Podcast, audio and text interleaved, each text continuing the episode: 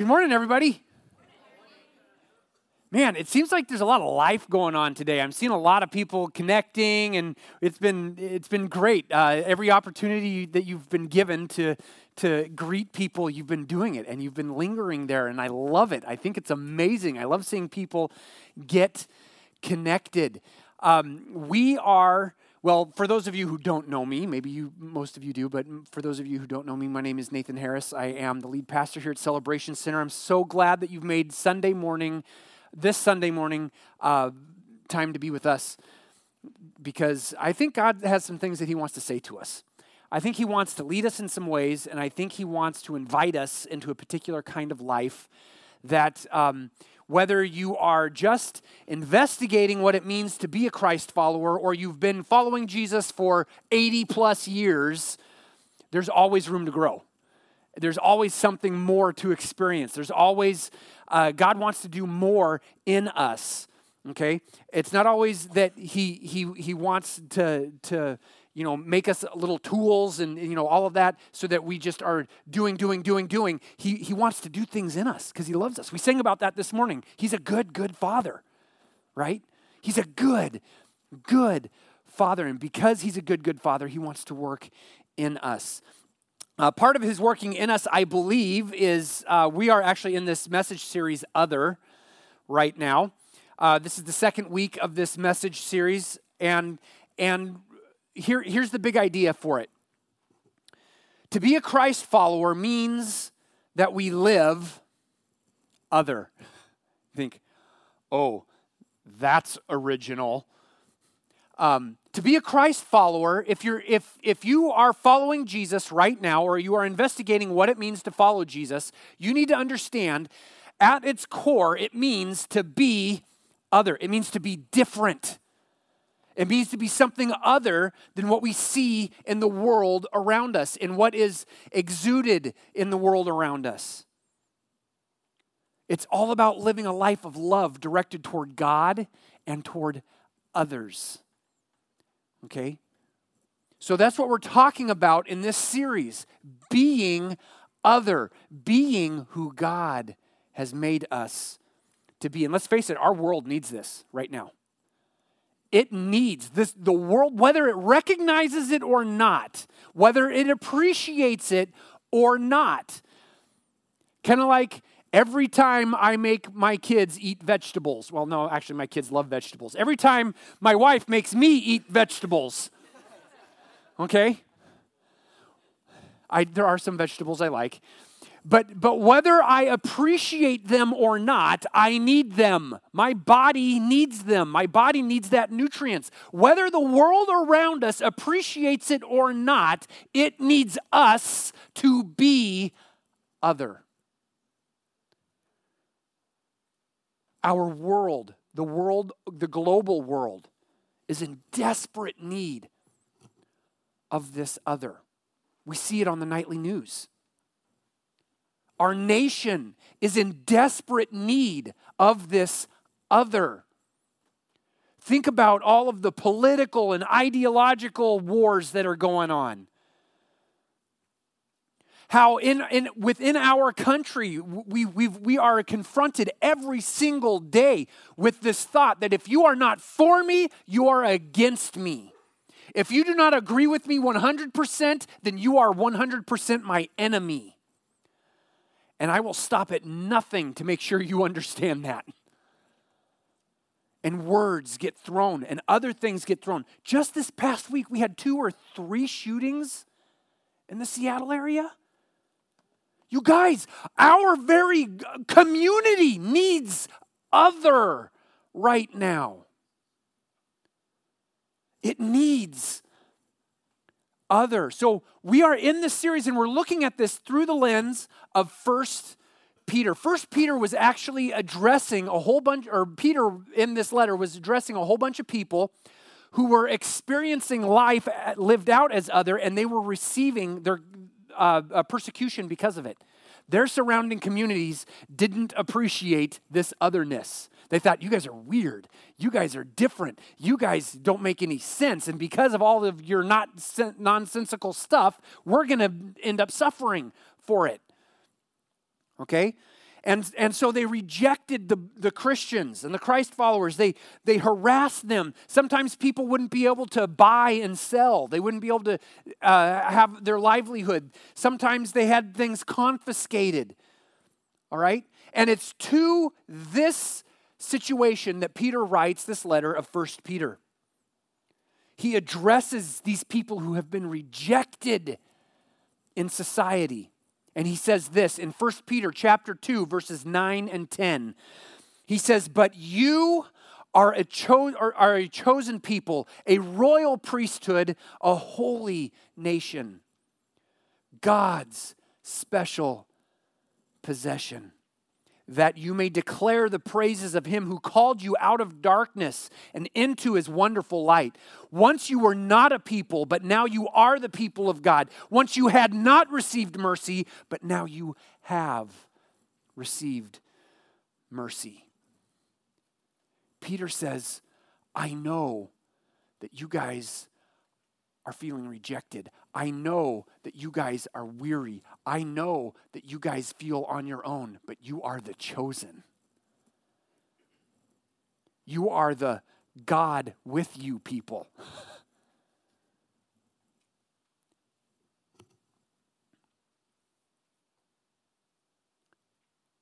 you are God's people. So that's how we wrapped up last week. That was the main thing that we looked at last week. This week, I want us to move from there to some specifics about how to live other within the society we find ourselves in. How do we do that? If, if this is something that's so good for the world around us, whether we're talking about our neighborhoods, our families, our workplaces, the county we're in, our nation, or what, whatever, however far you want to think about this, if it is so good, how do we actually accomplish this? How do we live this out? Here's our main thing this morning to live other in society is to live aligned with the gospel.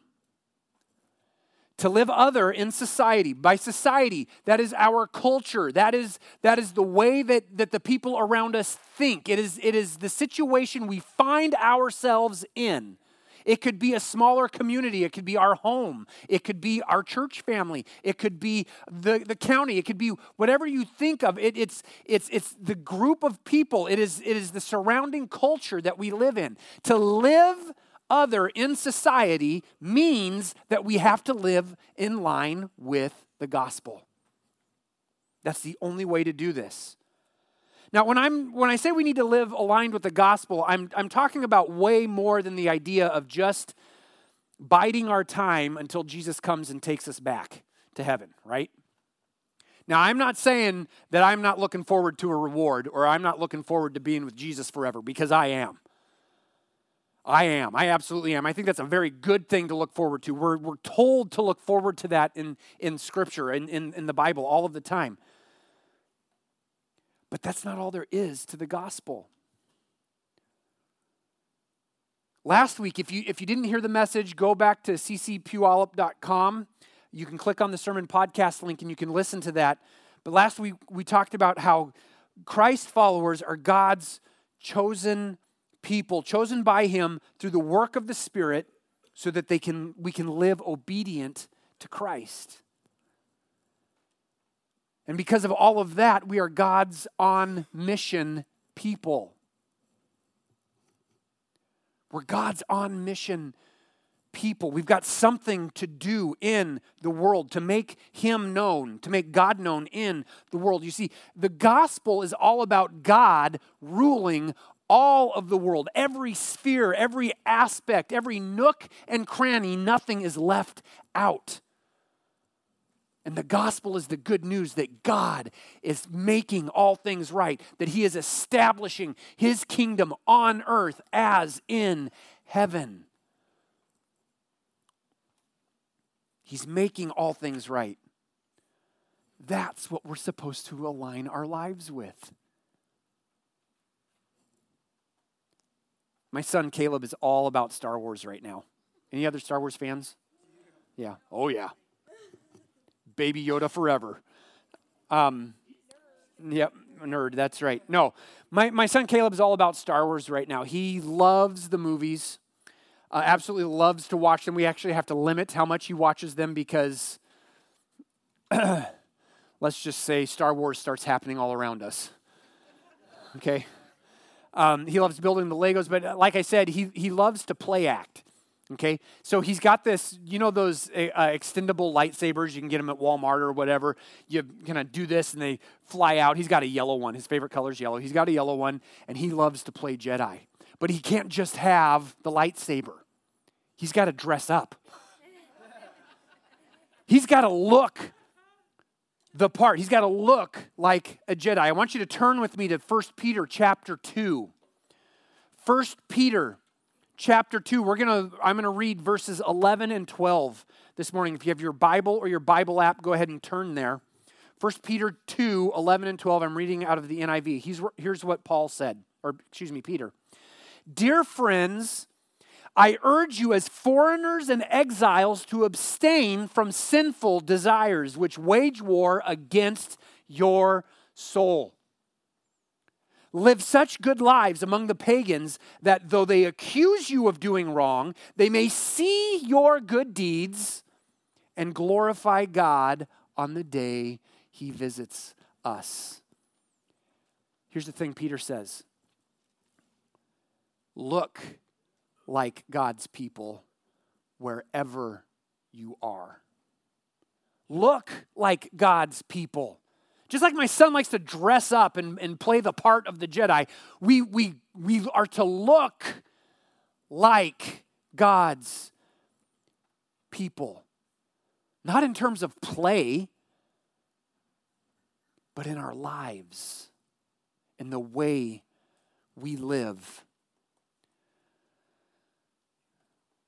The language Peter used of, uh, he uses the words foreigners and exiles. It's the same language applied to Abraham in his wanderings through the land of Canaan.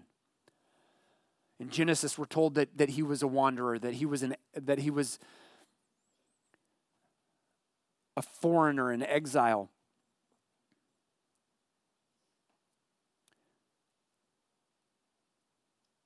Which means that our allegiance is to God, not to the prevailing culture around us.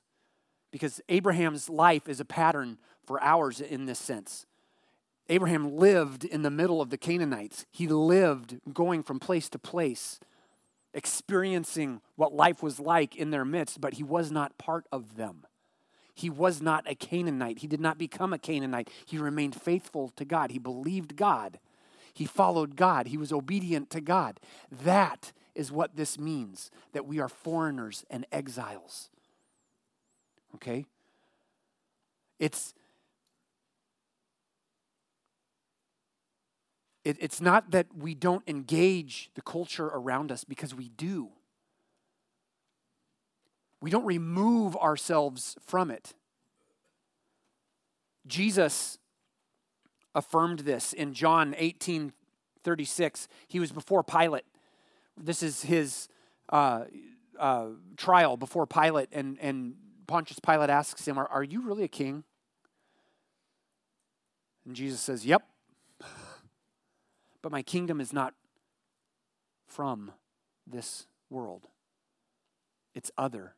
It's different. If my kingdom was from this world, then my followers would rise up, they would revolt, and they would attack you. That's what he says.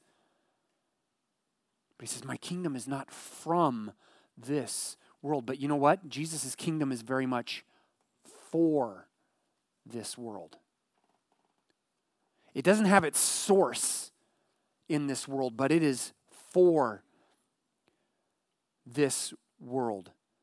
And because his kingdom is for this world, then we are to engage this world with his kingdom. As part of God's people in Jesus, Christ followers are called to live in and engage the world around us. But how do we do that and maintain our otherness? I was just talking to somebody earlier. We were, we were talking about how sometimes you can, you know, when, when you're singing, when you're hearing one particular band listening to one particular song you're hearing this this the way that this band sings this song you, you can if you're in your car singing it you're going to start singing it like them right?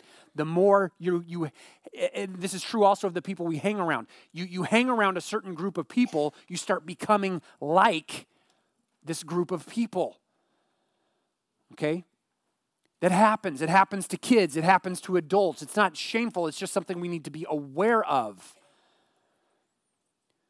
engaging the culture is not about becoming like the culture. Engaging the culture means that we, we are living our otherness in the middle of it, bringing the good news of Jesus to the world around us.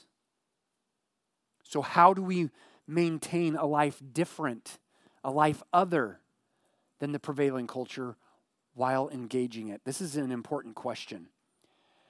We need to live in a way that is aligned with the gospel. In 2013, or excuse me, 2003, I bought my one and only brand new car. Toyota Corolla, bottom of the line, didn't have any of the bells and whistles.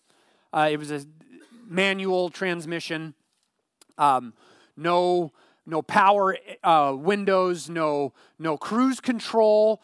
Um, I got pretty good at maintaining speed with, with, my foot. Uh, and I loved that car. I loved it. I think it only had about 100 miles on it when I bought the thing, just from being shuttled from one lot to another, test drives, that kind of a thing. So it was, it was. This was in really good condition when I got it. I was really excited about it. Loved this car. This car came with a brand new set of 40,000 mile tires. Okay, about 20,000 miles into having this vehicle, I had to replace the tires. You know why? I didn't know this at the time. It was not in alignment. When I bought the car, I, I didn't know this. Somebody told me later that most vehicles off the lot don't come automatically in alignment. I didn't know that. So, what should have lasted a lot longer didn't last nearly as long as it should have. Listen, when we try to live our lives without being aligned to the gospel, we wear out. We wear out. We lose our tread, so to speak. Things have to be replaced, things have to be repaired. So, just like our, our vehicles need to be checked out and, and brought into alignment, so our hearts need to be checked out and brought into alignment regularly, constantly. We need a tune up so that we can maintain alignment with God and His gospel. So, how do we do this? I think there's a couple of things in the passage we're looking at. And the overall passage we're looking at is uh, 1 Peter 2, verses 11 through 1 Peter 3, verse 12. We're not going to read this whole section, okay? Uh, like I said last week, I, I, I, there's some resources that you can. I suggested a book even uh, on Facebook. I, posted a, a, little video on First Peter. You can watch that, get that book that I talked about, um, and do your devotions that are on the back of your sermon notes. But I'm, I'm only going to read a few of these verses today. But this overall section gives us some really good ways to focus on being aligned with the gospel. Here's number one on your outline if you're taking notes. Number one, to live aligned with the gospel means we live for God. We live for God. Again, you might be thinking, that's need that doesn't need to really be said, right? I mean, you're saying you're a Christian, so of course you got to live for God. But how often do our ideals not line up with our actions. How often do we say something that we value something if, for instance, I say I want to learn, I want to grow, I want so I'm going to read, okay? But I spend all of my time watching television. Am I really chasing after that, that growth that I say that I value? No. So, just like that, we, we need to live, we need to choose to live for God. We need to invest in the things that God wants us to invest in. So, what's the trajectory of your life? like? Does it honor God and put Him on display in a good way? Or do you live for your own motives and purposes? I, I have to ask myself these questions all the time. Here's 1 Peter 2 11 and 12 again. I want to I want to explain some of this as we go through it this morning. 1 Peter 2 11 and 12. Dear friends, I urge you as foreigners and exiles, again, those who belong to God but not to the world, all right? To abstain. What does abstain mean? Stay away from. Don't do it. Don't go near it. Don't touch it. Don't be around it. Abstain from sinful desires which wage war against your soul. Peter says here, stay away from these things that are designed, they are made, they are intended to derail you. To keep you from God, to put that wall up between you and, and God so that you're not living your life for Him. It reminds me a little bit a long time ago, I was trying to lose a, a, bunch of weight, and I one of the things that I did was I I just totally got away from sweets. No desserts, no anything. Wouldn't have any M and M's. That was a sacrifice, let me tell you. And I got made fun of. Well, not really made fun of, but I, I, somebody asked me the question, why would you do that? Why wouldn't you just, what's wrong with occasionally having this? And you know what my answer was? Because if I start, I won't stop. I know what these things can do in my life. I'm going to stay away from them. And I did for a long, long time. I didn't eat them, and it helped. Peter says, abstain from sinful desires. Not that you don't ever feel a sinful desire. It says don't be ruled by them. Don't indulge them. Don't give them space in your mind and your heart. Stay away from them. They're designed to destroy you. You have to do battle against them. Verse 12 live such good lives among the pagans. In other words, put your life on display. Yes, we're called to display our lives right next to people who aren't yet part of God's family. Live such good lives among the pagans that though they accuse you of doing wrong, though they persecute you, though they malign you, though they say all kinds of harsh, difficult, evil, rotten things about you, though you experience all of this stuff, they may see your good deeds and glorify God on the day he visits us. One of the major failings, if you read through the Old Testament, one of the major failings that the Israelites encountered was that they did not put God on display in a good manner. And that was one of the regular complaints that the prophets, you read in Jeremiah and Isaiah and, and, and, and all of the prophets, one of their major complaints was that you have blasphemed God in front of the nations. You have made him out to be nothing in front of the nations that you were supposed to be putting him on display in front of in a positive light and bringing them in. Peter says, You got to go through it. You have to live such good lives no matter what, no matter what the situation is, that you're putting God on display. We need, Peter says, to live for God. Now remember, we don't do this in order to be loved by God. I want to be very clear about this. We do not live this way in order to be loved by God. God loves us. God loves you. He loves me. I don't need to earn his favor. He loves me because of who He is, not because of who I am. He loves me because, and, and has demonstrated it through what He's done, not because of what I've done. We, you guys, are loved no matter what. It's not God's love for us that is at stake here, it's our mission that's at stake. It's our mission that's at stake. So, how do we make sure we're living our lives for God? One of the things is be, become, do. I talked about this. I'm not going to go in depth about it. I talked about it in depth in a series back in November. Uh, again, you can go to our website. You can check that out there. It's actually called Be, Become, Do. All right? You can check that out on, on the website, but it, basically it's about being with Jesus to become like Jesus so that we can do the things that Jesus did and does. Okay? It's this cycle that we get into where our discipleship to Him is growing more and more, and we're becoming more and more like Him. That is vital. We need to do that. But there's another thing that we need to do as well. And this is what I want to land on for this point this morning in order to live for God, we have to entrust ourselves to God. In order to live for God, we have to entrust ourselves to God. My son, it became, uh, oh my goodness, it was probably fairly urgent to teach him how to ride a bicycle this, this summer.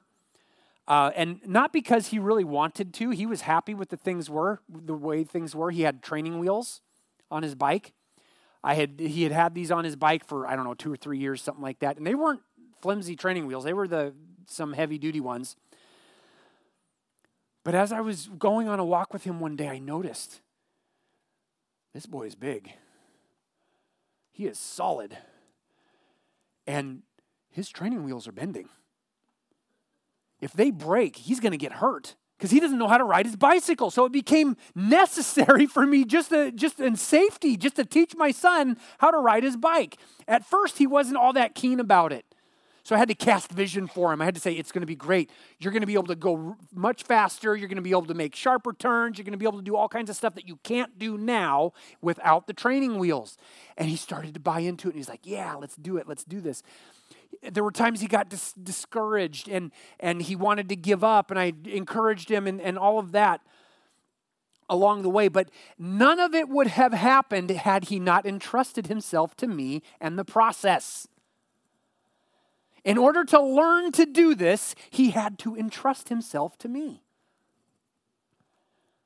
Just like my son had to entrust himself to me in the process I was taking him through, if we are going to learn to live for God, we must entrust ourselves to Him and the process He's taking us through. We have to do that. We don't get to say, I've got this figured out on my own, but I'm still living for you. It doesn't work. We're going to continue to experience the same failures and sufferings and everything until we're ready to learn that lesson that we have to entrust ourselves to Him. What does it look like I love this from the Psalms. Psalm 25, verses 1 and 2. This is King David. To you, O Lord, I lift up my soul. What does that mean? It means I'm giving you every single part of me. All right, it's poetry, it's language that, that he's using. He's saying, I'm giving you all of me. There's not one part of me being left out. Verse 2 Oh my God, in you I trust. What does it mean to trust? It means there's no plan B. There's no other option. It's all this or nothing. In you, oh my God, I, I, I trust. And then he goes on, do not let me be put to shame. Do not let my enemies exult or triumph over me. David says here, God, you're all I've got. It's you and you alone. There's nothing else. I have no other options. I have no plan B. Not because I couldn't, but because I choose not to. I have nothing else to fall back on but on you. You're it. I sink or swim because of you. We begin to entrust ourselves to God by choosing God's ways over our own. over our own patterns and ways of thinking. We start choosing His way. Maybe not perfectly, maybe not getting it right all of the time, maybe still stumbling and falling and, and having to get back up, but we keep getting back up and we keep co- uh, consciously choosing God's way over and over and over again. That's how we begin to live aligned with the gospel. We choose His way, we entrust ourselves to Him. We live for God. Number two on your outline to live aligned with the gospel means we live in love. We live in love. Love is also the test for how genuine our life is for God. I once had a friend, I use that term loosely. I had a friend who claimed to be my friend. We hung out occasionally. We went to movies a couple of times together. I went and ate meals a couple of times. You know, all of that. And I thought we were we were building this good relationship, you know, all of that. Come to find out later, he was talking about me behind my back. He wasn't loving. He wasn't really my friend. 1 Peter chapter 3 verses 8 and 9 say this. Finally, all of you be like minded. In other words, be of the same purpose. Be in unity together. He says, be like minded. Be sympathetic. In other words, understand and be connected to one another. Feel what other, each other feels. Put yourself in somebody else's shoes. He goes on, love one another, be compassionate and humble. In other words, put others' needs and interests above your own. So he says that excuse me, within the community of believers. And then in verse 9, he turns to something else. He says, Do not repay evil with evil or insult with insult. This reminds me a little bit of kids out on the playground. I don't know if you remember any of this growing up. Uh, maybe you do. Uh, somebody says something really mean to you, and what's the response? I'm like rubber, you're like glue. Whatever you say to me bounces off me and sticks to you. Right? And it just goes on back and forth and back and forth and back and forth until finally somebody gets punched in the face. Right? Do not, Peter says, do not repay evil with evil or insult with insult. How many of you know, can see all around us that th- this is the way our world works? It repays evil with evil. It repays insult with insult. It just ratchets it up even more and more. And Peter says, Get out of that. Don't do it. On the contrary, repay evil with blessing. Because to this you were called so that you may inherit a blessing.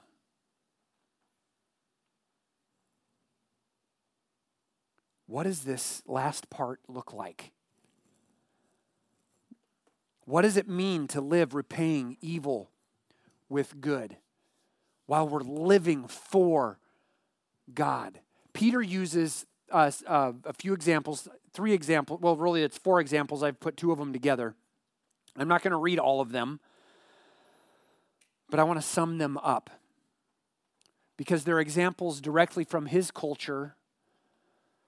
And I want you to hear them. I want you to listen to them. Don't judge what Peter says about some of these things before we hear what he's talking about. Let them sink in. The first example he uses is living under government officials. We, all, we still do that, right? We've got government officials under or over us, excuse me. We've got other people saying what the laws are, right? In 1 Peter 2 13 through 17, Peter tells his readers, Submit for the Lord's sake. We don't like that word submit, do we? Let's, let's just be perfectly honest. We don't like the word submit. Why? Because it means that I don't get to make my own choices. It means that I don't get to rule what I think is best or what I think is necessary. It means that somebody else is calling the shots, and if I submit, then there's a chance I'm going to get run over. We don't like submission. But Peter says, submit for the Lord's sake. To every human authority. What does every mean? It means all of them. It means all of them. It means the nice ones. It means the mean ones. Oh my goodness. It means the kind ones and the rude ones. It means it means whether you agree with Donald Trump or not, you submit. No, listen, I am being dead serious. I am not endorsing a president right now. I am telling you, for the Lord's sake, we are called to submit to the ruling authorities. Why? Because in doing so, we are putting Him on display. We're putting God on display. We can honor a, a person without agreeing with them. It is possible, despite what our culture tells us, we can do this. It is a choice. Submit for the Lord's sake to every human authority. This is so countercultural.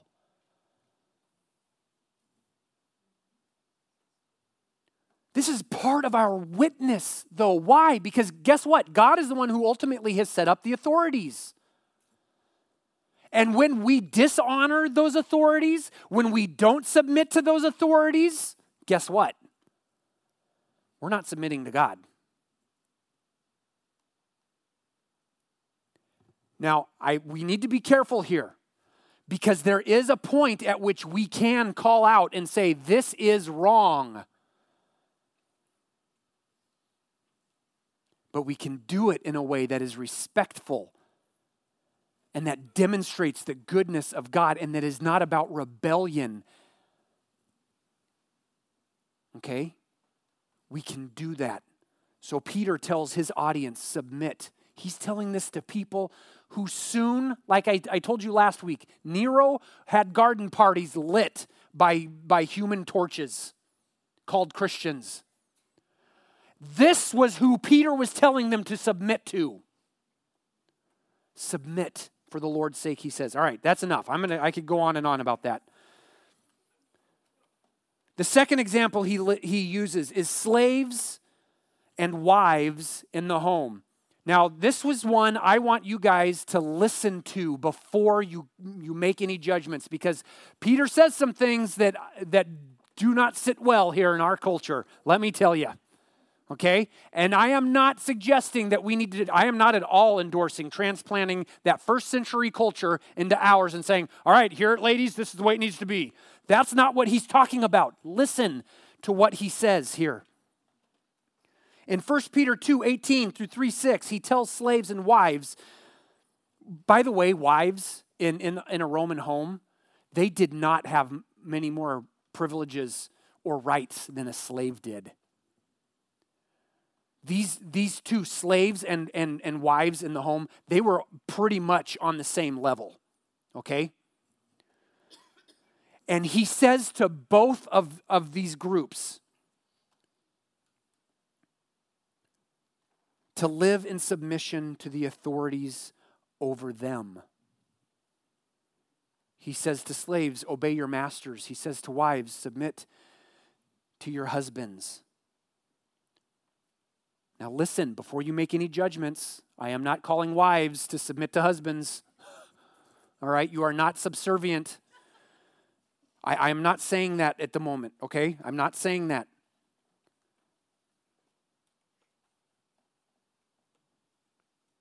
Peter is not telling them to agree with or go along with all of the injustice that they are, in fact, encountering. He's telling them to combat it. You're thinking, what? what? How does submitting combat anything? No, you don't get it. He's saying combat it with love. You put God on display. When somebody rules something over you in a harsh way, you serve, you choose to serve in love. Now, I'm going to come back to this because I really don't think that what this means right now is that, that wives in the room need to just be quiet and listen and do everything that they're told to do. That's not what I think this says, okay? Have I made myself clear? Okay.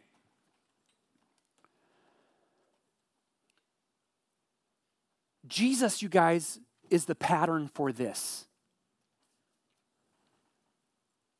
The one who came to reveal God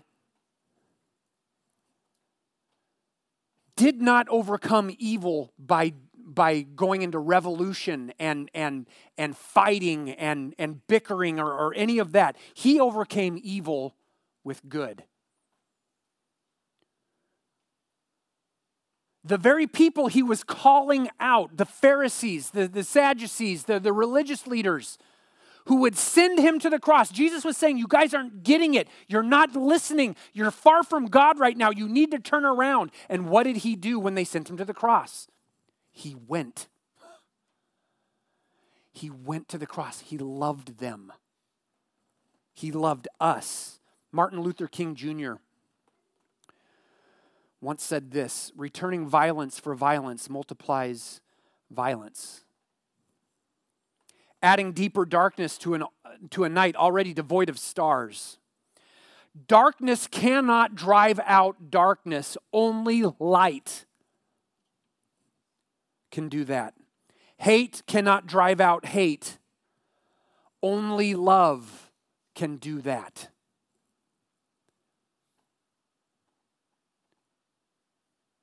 This is serious stuff.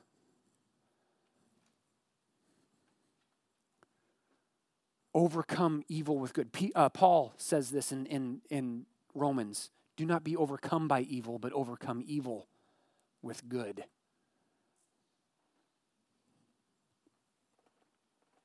The, uh, the third example that I want to point out is actually directed at husbands. And it's only one verse that, that Peter uses, but it is revolutionary. It is stark and it is startling because husbands who are used to being in control, husbands who are used to calling all of the shots. In the Roman household, the, the, the, the father, the husband, was called the pater familias. The, the, the father of the house. And as such, he was basically worshiped as a god. Come to me, my children. Serve me. Do as I bid wife, do as I bid. This was the world that, that, that these guys were in. And to this, Peter says, don't use your position for your benefit. Instead, lift your wives up as equals with you. That's what he said. That's what he said. Jesus told his disciples in Mark 10 to lead through service.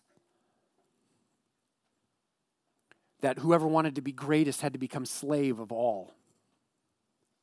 This is revolutionary stuff. So, bringing this all together, how do we live in love while following God in our society? First of all, we honor those in authority as placed there by God. We honor them.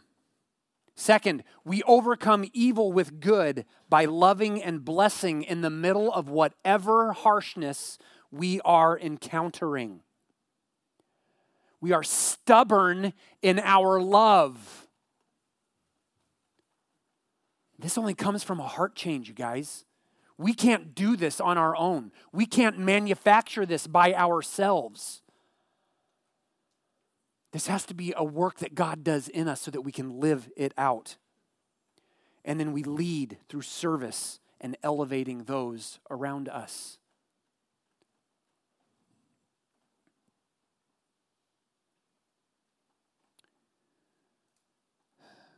The only way we can live other in society is by living other, or excuse me, by living aligned with the gospel, by living in genuine love while we live for God, trusting Him that He's ultimately going to iron everything out. What might happen? I want to have the band come on up. What might happen in South Hill, Puyallup, if we lived this way? What could happen in Pierce County, Washington, if, if this is what we did? We lived other this way. What kind of impact could we have in our world?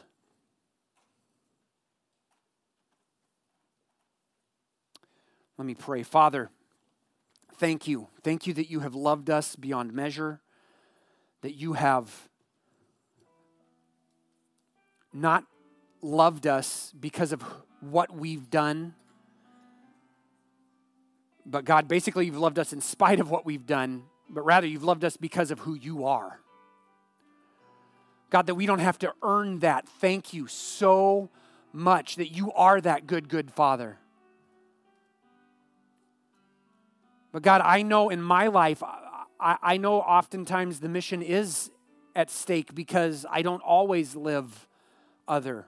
I don't live out the love that you've given me. And so I ask for your forgiveness. God, we ask for your forgiveness. Forgive us for the moments, for the, the times, for the situations where we have not lived other, where maybe we've maligned others because they've maligned us. God, we don't want to live that way. We want to live in line with who you are. We want to live in line with your gospel so that we can carry out what you have called us to carry out. So take us, take all of us this morning. Make us that people. Now, maybe you, you're here, you haven't begun your life as a Christ follower, but you want to be. I'm going to say a prayer, just make it your own. Jesus, I give you me. I entrust myself to you. I don't know what all that entails. I don't know what all that looks like. I don't even know how to do that completely. But I, I say it to you now I'm yours. Take all of me and give me all of you. Make me part of your family. God, for anybody who made that prayer theirs, I ask that you would fill them with your presence right now. That they would be solidified in their mind, in their hearts, that they are your child.